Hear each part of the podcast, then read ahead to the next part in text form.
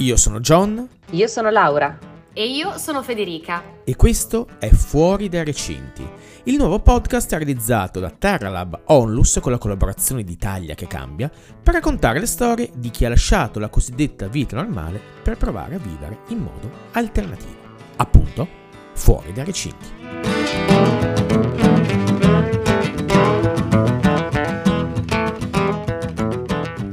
Ciao a tutti e a tutte e bentornati in questo nuovo episodio di Fuori dai recinti. Oggi con noi c'è Andrea Morello, presidente di Sea Shepherd Italia e vittima del consueto terzo grado che oggi conduciamo io e Laura, nel quale cercheremo di capire cosa significhi per lui vivere al di fuori dei recinti e quale sia stata la sua esperienza, quale sia la sua esperienza in questo senso.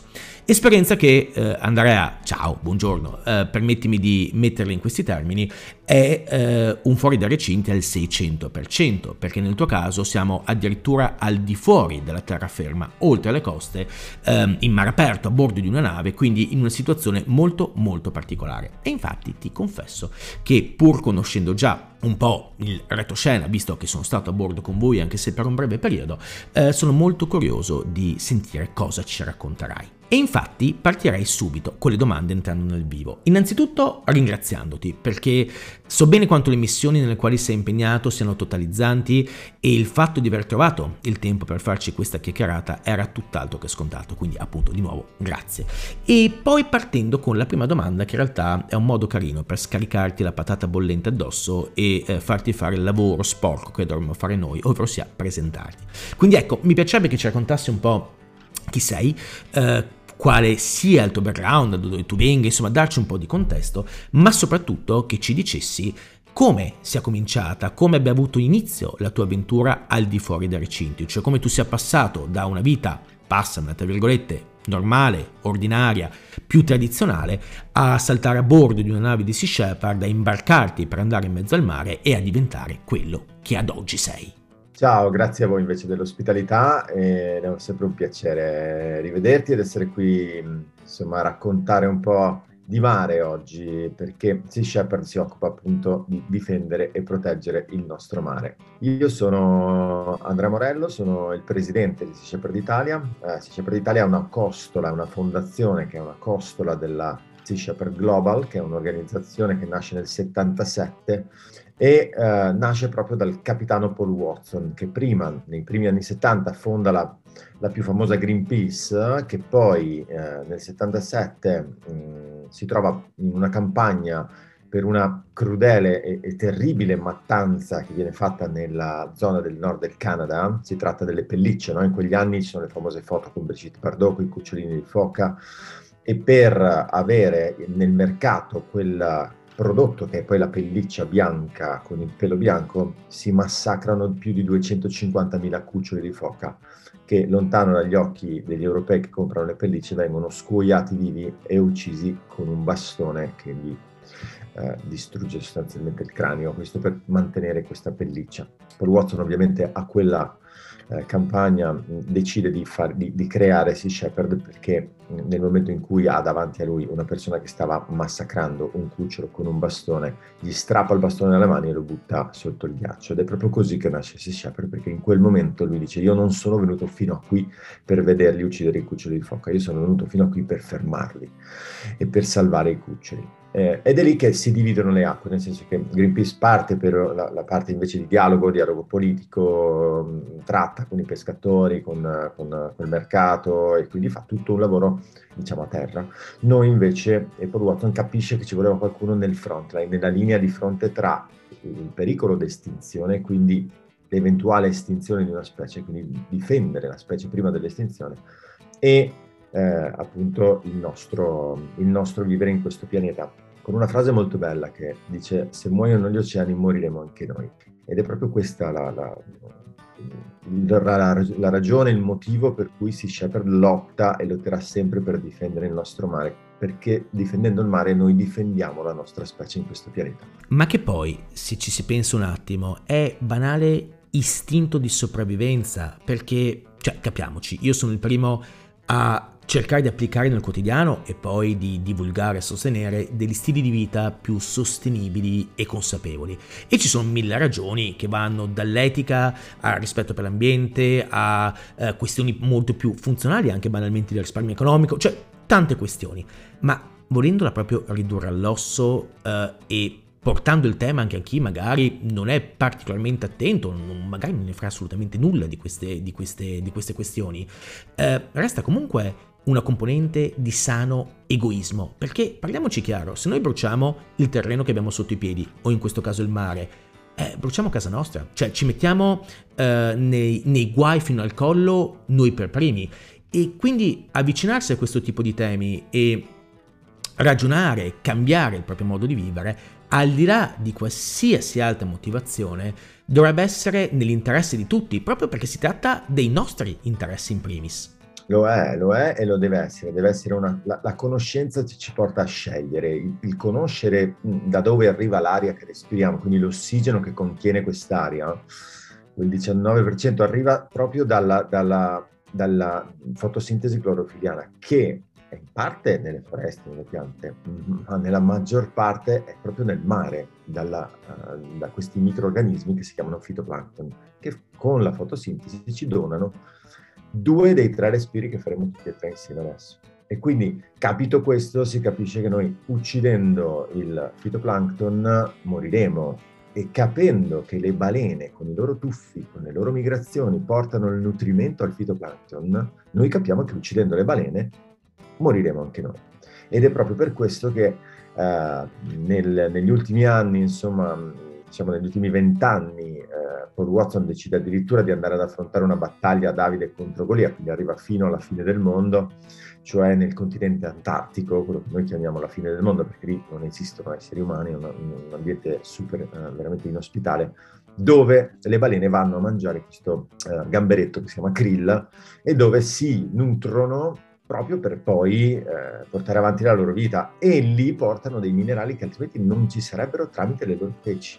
in questa grande interdipendenza, in questo grande equilibrio dove noi siamo trasportati in questa, in questa astronave, ecco, Sea Shepherd ha radunato e raduna volontari, raduna persone, lavora con il volontariato, quindi con la passione, sotto una bandiera nelle navi, che oggi sono 12 in questo momento, che navigano in tutti gli oceani proprio a difendere balene, delfini, foche, squali e tutti gli animali e gli abitanti del nostro mare. Io ovviamente conosco Sea Shepherd um, 12 anni fa, quando uh,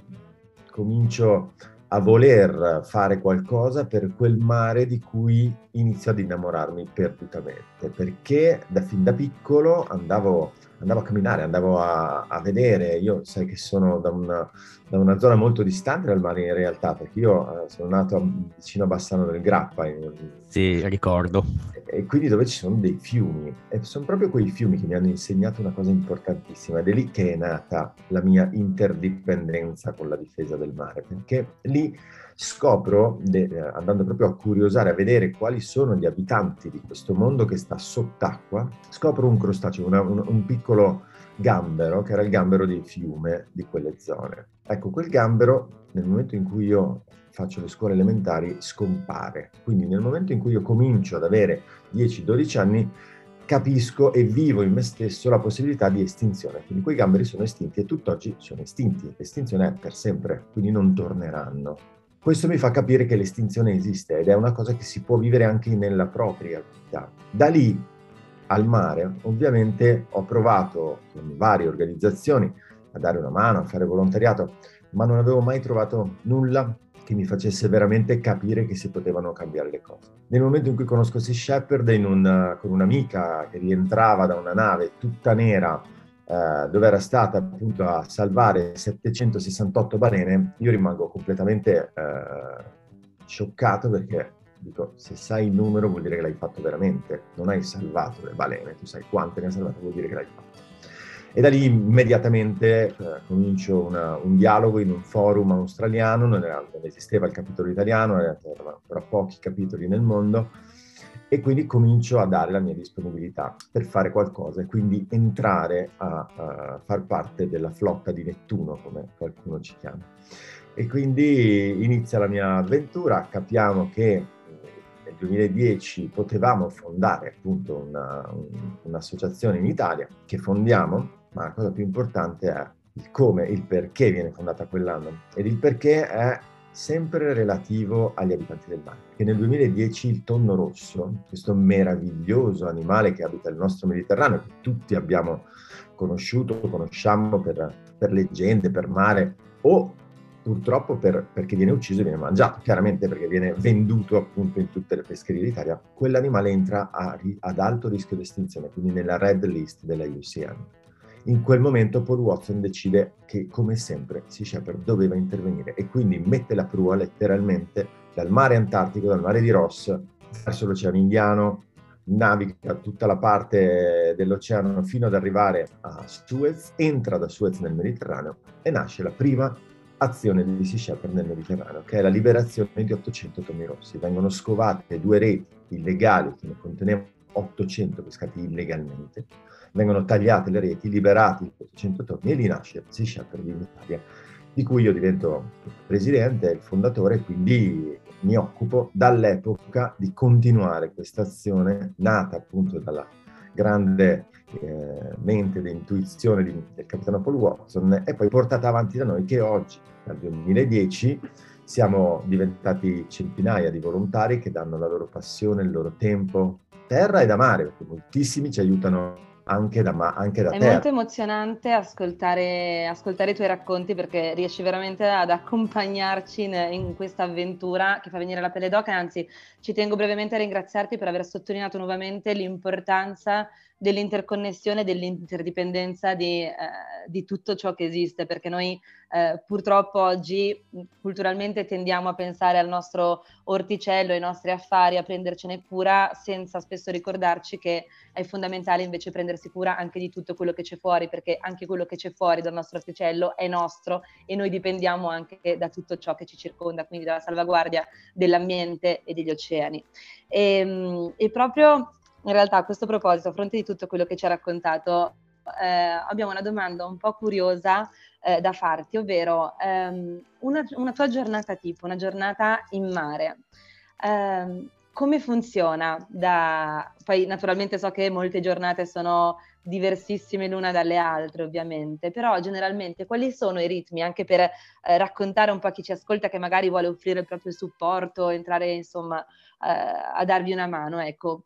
che cosa succede quando sei in mare? Uh, beh, allora dipende molto dal tipo di nave, se, se, è più grande o più piccola, però diciamo che um, la giornata tipo si svolge così in una nave di Sea Shepherd. Alle 7.30 c'è il uh, meeting degli ufficiali, quindi um, si trovano nella, nel bridge della nave le, il gruppo di ufficiali che prendono le decisioni su alcuni aspetti, il mantenimento, la sicurezza a bordo, gli eventuali training da fare, se ci sono operatività, pezzi da trovare, da andare a recuperare da terra che magari ci serviranno poi in mare, quindi che tengono anche i collegamenti con la logistica e quant'altro, piuttosto che il comandante e il campaign leader, che in questo caso posso essere io nel Mediterraneo, eh, che invece prendono le decisioni strategiche sulle collaborazioni con Guardia di Finanza, Guardia Costiera, situazione pesca illegale, eventuali problematiche da approfondire, quindi analisi, investigazioni da fare. Quindi c'è un primo briefing, nel mentre le, uh, si può fare colazione, chiaramente anche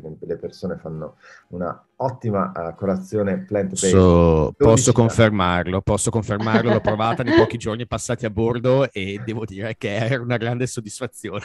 da tutti i punti di vista. Esatto, oltre che uh, da, da, sempre plant-based, quindi noi non usiamo né carne né pesce né derivati del sfruttamento animale in tutte e 12 le navi, tutti gli oceani del mondo e quindi mh, alle 8 invece c'è il briefing con la crew e quindi, viene, viene, quindi vi troverete con uh, il comandante che farà un briefing sullo svolgimento della giornata e da lì si organizzano le varie attività. Se si è in un, in una, un momento di mantenimento della nave, quindi solitamente d'inverno o nelle, nei momenti non di, prettamente di campagna, allora ci sono tantissimi lavori da fare, primo dei quali toglie la ruggine e risistema i punti della nave che vanno assolutamente risistemati prima che il mare li attacchi in maniera troppo grave, corsi corsi, quindi antincendio, sicurezza a bordo, tutta la parte di training che va fatta continuamente e poi c'è eh, appunto tutta la, la, parte invece di mantenimento degli, diciamo, del, del cuore degli ingegneri della nave, quindi i motori, le sale macchine e tutte queste attività, piuttosto che la comunicazione, perché immaginate che è come una città che naviga, quindi ci sono tutta la parte di comunicazione e quant'altro. Se invece siamo in campagna,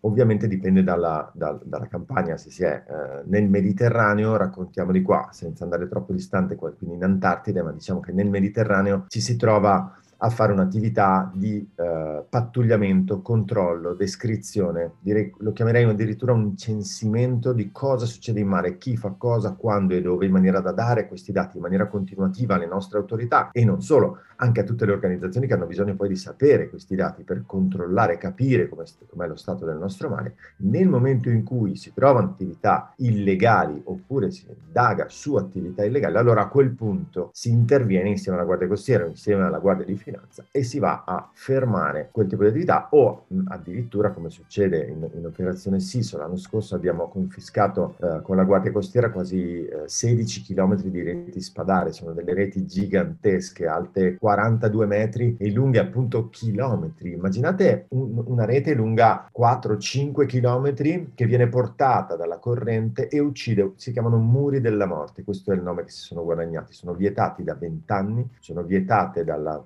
dalle Nazioni Unite, sono vietati dalle leggi italiane e anche dalla comunità europea. In alcune zone vengono ancora utilizzate non da pescatori ma da criminali che vogliono semplicemente, eh, mossi dal denaro, dal profitto, vogliono distruggere qualsiasi cosa in nome di qualche appunto moneta guadagnata oggi, distruggendo il futuro addirittura dei nostri figli. È per questo che noi ci mettiamo in quel caso in pattugliamento, andiamo a fare quello che eh, è proprio la base stabile del mare, cioè l'occhio del, dei delfini, l'occhio delle, delle cernie l'occhio degli abitanti del mare che segnala le autorità e poi le aiuta e quindi eh, con una grande rete questa volta positiva andiamo a fermare la criminalità e portare l'occhio della giustizia nelle zone anche più remote. Ci sono moltissime leggi che proteggono il mare, ma è molto difficile sì. farle rispettare perché il mare è enorme, copre i sette decimi del nostro pianeta. Quindi, quindi è un problema lì. grosso questo, c'è un problema significativo quello della pesca illegale, cioè non è qualcosa che avviene chissà dove, chissà quanto lontano, cioè è un problema che ci riguarda proprio anche da vicino. È un problema che ci riguarda da vicinissimo. Immaginate che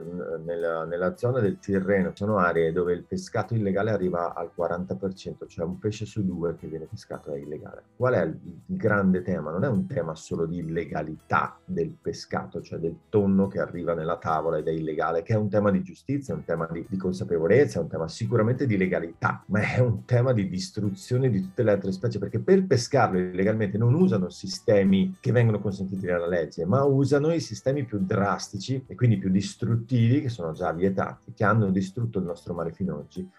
Ricordiamoci che noi abbiamo pescato, ucciso balene e mammiferi marini fino nell'Ottocento uh, Parigi era illuminata ad olio di balena, cioè vuol dire che tutta l'intera città dipendeva per l'illuminazione dalle navi che stavano nel Pacifico e nell'Atlantico che uccidevano balene e le portavano poi, sotto forma di olio appunto, eh, immaginate la quantità, no? Ecco, noi abbiamo quasi distrutto quasi tutte le, le, le, specie di balene in quegli anni, attaccato, diciamo, più che distrutto, e poi dopo alcune sono arrivate ad essere a rischio di estinzione. Oggi alcune sono in ripresa, ma altre fanno ancora fatica, perché oltre alla pesca illegale, dovete immaginare che una balena che naviga nei nostri mari, o come nel caso di Operazione Siso, perché Siso, il nome della campagna, è proprio il nome di un capodoglio che purtroppo abbiamo trovato morto a Capo Milazzo, quindi nel nord della Sicilia, e che poi un, un biologo marino che ha deciso che non poteva stare lì a guardare questo capodoglio morto nella spiaggia, ma ha detto devo dargli una seconda vita, devo, devo, usarlo, devo farlo rivivere, quindi ne ha salvato tutte le ossa, le ha musealizzate nel museo di Capomilazzo del Mare. Ecco, lì si può trovare questo scheletro di Siso con la rete che l'ha ucciso. Quindi oltre alla pesca illegale, alle reti, questi capodogli hanno la plastica nello stomaco, quindi il mare è una, in una situazione veramente drammatica dove drammatica. oggi dobbiamo intervenire. Per intervenire vuol dire appunto contrastare la pesca illegale che ha ucciso il capodoglio, la plastica che ha nello stomaco, l'inquinamento che troviamo, metalli pesanti per esempio. Purtroppo loro sono estremamente ricchi di metalli pesanti, sono mammiferi come noi e quindi la mamma lo passa al figlio con il latte materno e va in accumulo. Non ultime le navigazioni, il traffico marittimo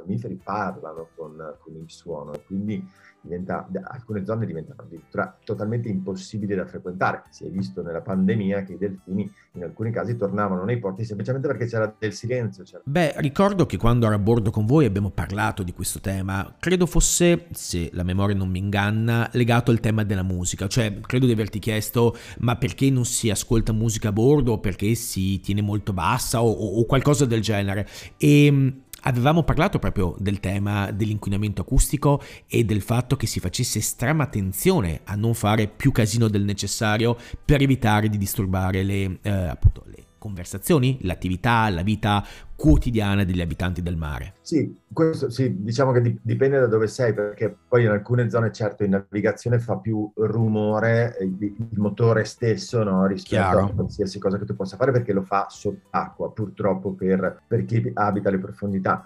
Uh, però molte volte ecco una giornata tipo potrebbe essere anche che vi trovate con dei personaggi strani con delle cuffie come quelle che hai tu che invece di ascoltare in cuffia una, una, un microfono sentono un microfono che c'è sott'acqua.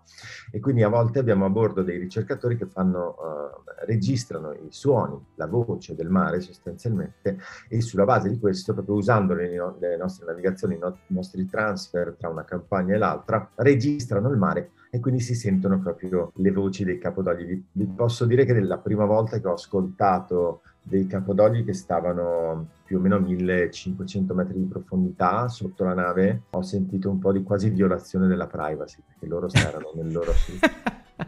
Questa è una nuova frontiera del voyeurismo radiofonico. No, scherzo a parte, credo sia stato molto, molto potente, molto bello. Anche perché, cioè, a me non è mai successo, quindi posso solo immaginarlo, ma credo che sia come toccare con mano, anzi con orecchio in questo caso, tutta la complessità, la vita e la ricchezza che ci sono sotto la superficie del mare, che è una cosa che spesso diamo per scontata o anzi non comprendiamo nemmeno al 100% e che nel momento in cui hai esperienze di questo tipo ti arriva proprio in faccia come un pugno facendoti capire quanto, quanta vita, quanto tutto ci sia, quanto ci sia un intero mondo al di sotto della superficie. Andrea, eh, io non voglio farti perdere troppo tempo perché vedo che le lancette corrono, il tempo sta scadendo, ma c'è un'altra cosa che vorrei chiederti prima di salutarci, anche alla luce del, dei giorni che ho passato a bordo con voi, che sono stati purtroppo molto pochi, ma che consiglio a chiunque ne, abbia la possibilità e chiunque ne abbia l'interesse di, di fare come esperienza, perché eh, anche per poco comunque ti cambia, ti cambia tutta una serie di punti di vista, di prospettive, sia nei confronti di quello che ci sta intorno, mare in primis, ma non solo, ma anche nei confronti di te stesso e degli altri esseri umani. È stata veramente una cosa forte e, e, e bella. Uh, e potrei parlarne per ore, ma non abbiamo il tempo, quindi vado dritto e, e ti chiedo, tra le tante cose delle quali abbiamo discusso a bordo, c'è stato anche il tema della doppia faccia della medaglia legata a questo tipo di scelta, come d'altro canto a qualsiasi altra scelta. Cioè molto banalmente che cosa ti abbia donato, che cosa ti abbia permesso di abbracciare questa nuova vita in termini di cose belle, di cose che probabilmente sono quelle che non ti farebbero tornare indietro, ma dall'altra parte anche di eh, che, che, cosa abbia comportato il livello di rinuncia, perché si tratta comunque di una scelta, scusami il gioco di parole, che ti obbliga a fare delle scelte e che quindi eh, ti impone di mettere dei paletti, dei vincoli in alcuni aspetti che invece nel tuo vecchio modo di vivere potevano essere inclusi, potevano essere presenti. E questo rapporto tra luce e ombra, eh, la, metto molto, la metto molto poetica, tra luci e ombre che per quel poco di esperienza che ho avuto a bordo io, comunque vede le luci mangiarsi a mani basse, proprio a mani bassissime le ombre, è una cosa che credo che per chi ci sta ascoltando sia utile conoscere. Quindi ecco, mi piacerebbe che ci dessi un po' di tue impressioni rispetto all'uno e all'altro lato per capire un po' che cosa significhi tecnicamente eh, salire a bordo in termini di scelte. Beh, significa libertà di vivere le tue passioni, di vivere l'amore, di essere parte di una soluzione e non parte di un grande problema. E quindi vuol dire libertà di scegliere, esattamente non essere allevati, visto che siamo fuori dai recinti come uh, in questo momento, non essere allevati da una società o da un sistema che impone determinate attività, ma invece essere, tornare selvatici, quindi scegliere di difendere, di, di stare dalla parte degli animali selvatici, quindi difenderli, perché animali selvatici intendo non compresi. Ed è proprio questa la, la, la, la bellezza di poter scegliere. È chiaro che vuol dire fatica, dormire poco, eh, non avere possibilità di decidere cosa fare, dove andare in ferie, come si fa normalmente le due settimane all'anno, perché in realtà sei costantemente in una situazione di passione, quindi non, sei già in ferie costanti, piene di fatica, di sudore, appunto di rischio, anche di mettere a rischio la propria vita per salvare anche una sola, non balena, ma per salvare anche una sola cernia, noi possiamo mettere tranquillamente a rischio la nostra vita. Ecco, se, se queste regole ti, ti, paiono regole sensate, allora sei nella nave giusta quando, quando vieni a fare il volontario in, in Sea Shepherd. È chiaro che nella vita personale, poi, soprattutto nel mio caso, dove ho scelto di donare tutto il mio tempo, la mia vita intera in questo momento alla difesa del mare, da persona che aveva uno studio a Bassano del Grappa, proprio avevo questo piccolo studio dove facevamo marketing, eh, comunicazione e quant'altro, a un certo punto dal non avere più persone che lavoravano con me, quindi abbassare sempre di più i miei costi avere sempre più volontariato, sono arrivato a non avere neanche più lo studio, ad abbassarli ancora di più e quindi ad essere ancora più libero, virgolettato, fino a che il volontariato è diventato l'80% del mio tempo, il 20% era diventato il lavoro. Poi finalmente, proprio dall'anno scorso, quindi dopo 11 anni di volontariato, Sea Shepherd è eh, cresciuta a tal punto che abbiamo ricevuto una nave dedicata al Mediterraneo, la Sea Eagle, che in questo momento sta navigando nelle acque eh, del Mediterraneo e, ed è stata per me a quel punto naturale quando mi hanno, mi hanno, fatto scegliere, mi hanno detto guarda lì ci vuole, tu devi, devi fare una scelta a questo punto, o salti e, e diventi full time, se c'è perché diventerà la tua vita, oppure noi comunque non possiamo riceverla una nave che difende perché ci vuole almeno una persona nel Mediterraneo che, che sia giorno e notte dedicata. A quel punto io ho scelto di lasciare tutto per, questo, per l'essere fuori dal recinto, soprattutto per, lo stare, per l'essere in mare. E me lo diceva proprio Enzo Maiorca, un grande nostro apneista e devo dire una, un mio grande amico, un, grande supporter del Sea Shepherd. Mi diceva la, la terra ci può anche dividere, ma il mare ci unisce tutti ed è proprio lì dove non ci sono recinti che tutti siamo uguali e tutti dobbiamo proteggere il nostro grande futuro che ci aspetta. Il mare è, è, molto crudo da questo punto di vista, nel senso buono e brutto, ma soprattutto buono del termine ed è vero che ci unisce tutti, per una volta che sei in mare siamo, cioè, siamo tutti uguali, non c'è, non c'è, storia di fronte allo stesso tipo di difficoltà, di situazioni, di scelte. Però ricordo che ci sono anche delle possibilità per chi volesse provare ad avvicinarsi a questo tipo di vita più, eh, passamela, più a pacchettini, cioè la possibilità comunque di avvicinarsi gradualmente, capire se quanto spingersi più in là a livello di volontariato. Anche perché poi uno, una volta che uno è a bordo, ehm, comunque è vero che si deve, deve, fare un super lavoro, deve essere dedicato a quello, però allo stesso tempo tante questioni, a cominciare dal mangiare, perché grazie a Dio, da, da quello che ricordo, Sea Shepherd riesce a tenersi in piedi grazie alle donazioni, grazie al supporto, eccetera, ma una volta a bordo uno può concentrarsi totalmente sul fare il bene del mare, perché le, eh, diciamo, le funzioni base, come appunto mangiare, mangiare, dormire, avere un tetto sopra la testa anche se mobile, ci sono e sono garantite. Certo, assolutamente sono garantite, quindi dovete solo arrivare nel, nel molo dove la nave che eh, non è scontato, come ricordi, eh, può essere già, già esatto. noi ci spostiamo continuamente, quindi dovete raggiungerci ovunque noi saremo e, e, poi da lì in poi invece siete dentro questa, questa casa galleggiante dove appunto si fa una, un'attività giornaliera, vi vengono spiegati i ruoli, venite messi in sicurezza, quindi non è essenziale essere dei marinai assolutamente, si può essere degli ottimi fotografi o, o degli ottimi chef, per esempio, molto richiesti gli chef italiani,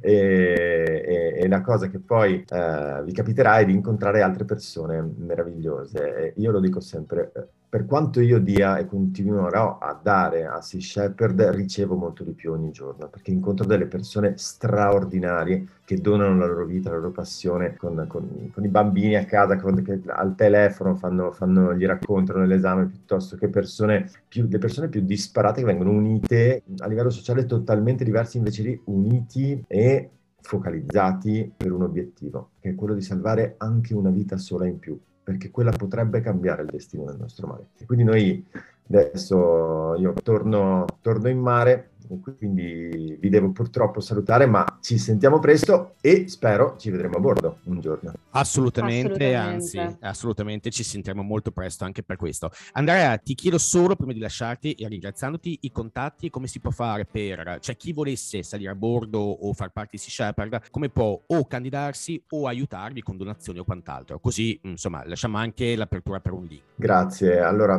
si va nel sito www.seashepherd.it, si trovano due pulsanti, quello, il primo, aiutaci, nell'aiutaci c'è come donare, come donare il 5 per 1000 in Italia, che per noi è fondamentale per riuscire ad avere il carburante per stare in mare, fare un metro in più, salvare vite in più, piuttosto che uh, le donazioni mensili, quelle ricorrenti, anche un euro mensilmente ci cambia perché sappiamo che quello ce l'avremo anche l'anno prossimo, quindi riusciamo a, a budgetizzare, a fare una rotta e mantenerla. Poi ovviamente donare il vostro tempo, potete donare la vostra professione, quindi se siete dei bravi avvocati, dei bravi media manager, social manager, ci date una mano a mantenere le nostre pagine. Noi siamo totalmente basati sul volontariato, non abbiamo uffici, non abbiamo dipendenti eh, io sono l'unica persona dedicata in Italia, sono il presidente, il fondatore e eh, i miei uffici sono le navi, non ho un ufficio dove, dove, dove, lavorare, perché tutti i soldi che ci donate lì vogliamo usare nel mare. E, e, quindi lì trovate il modo di aiutarci sia appunto con le donazioni, che sono importantissime. Altro modo bello è quello di eh, andare, adesso finalmente abbiamo un sito che si chiama Sea Shepherd Store, dove potete comprare la famosa maglia con i Jolly Roger e aiuta noi, e anche quella è fatta secondo il nostro codice etico, quindi non troverete sfruttamento. Ultimo, che poi in realtà non è l'ultimo, ma è il primo, ma è un'esperienza che potete fare tutti ed aiutarci in mare o a terra. Immaginate che per una persona in mare ce ne vogliono almeno 20 a terra che lavorano nei weekend a fare infopoint, andare nelle scuole, a sensibilizzare, a far capire alle persone l'importanza di difendere il mare, che per alcuni è una cosa distantissima ed enorme, e invece è così vicina perché è dentro di noi, noi nasciamo dentro il mare. E quindi è fondamentale imparare l'interdipendenza, questo termine così importante e così vicino al, al, nostro poter o non poter abitare questo pianeta nel prossimo futuro. È tutto nel sito, cliccate, andate nei social, scriveteci. Eh, attenzione che quando andrete volontari in mare ci sono due siti, uno è quello uh, globale, quindi andrete su seashepherdglobal.org dove ci sono le campagne in Africa, in, in, in, questo momento nel Pacifico, nell'Atlantico, quindi dove abbiamo le navi globali, ma c'è anche il sito Diventa Volontario in Italia, perché abbiamo in questo momento due navi nel Mediterraneo dedicate che rimarranno qui a, prote- a proteggere il nostro mare perfetto. Fantastico. Andrea, grazie, grazie mille. Poi lasceremo, poi lasceremo, tutto in descrizione, quindi troverete link e tutte le informazioni. Ma adesso ti lasciamo tornare al mare, che è la priorità. E grazie, grazie davvero per essere stato, vabbè, a parte bellissimo Buon come mare. sempre a livello di chiacchierata, ma credo super interessante per chi ci ascolterà. Quindi grazie per il tuo tempo e buona missione. Grazie, Buon grazie lavoro. a voi. Andrea, grazie, grazie mille.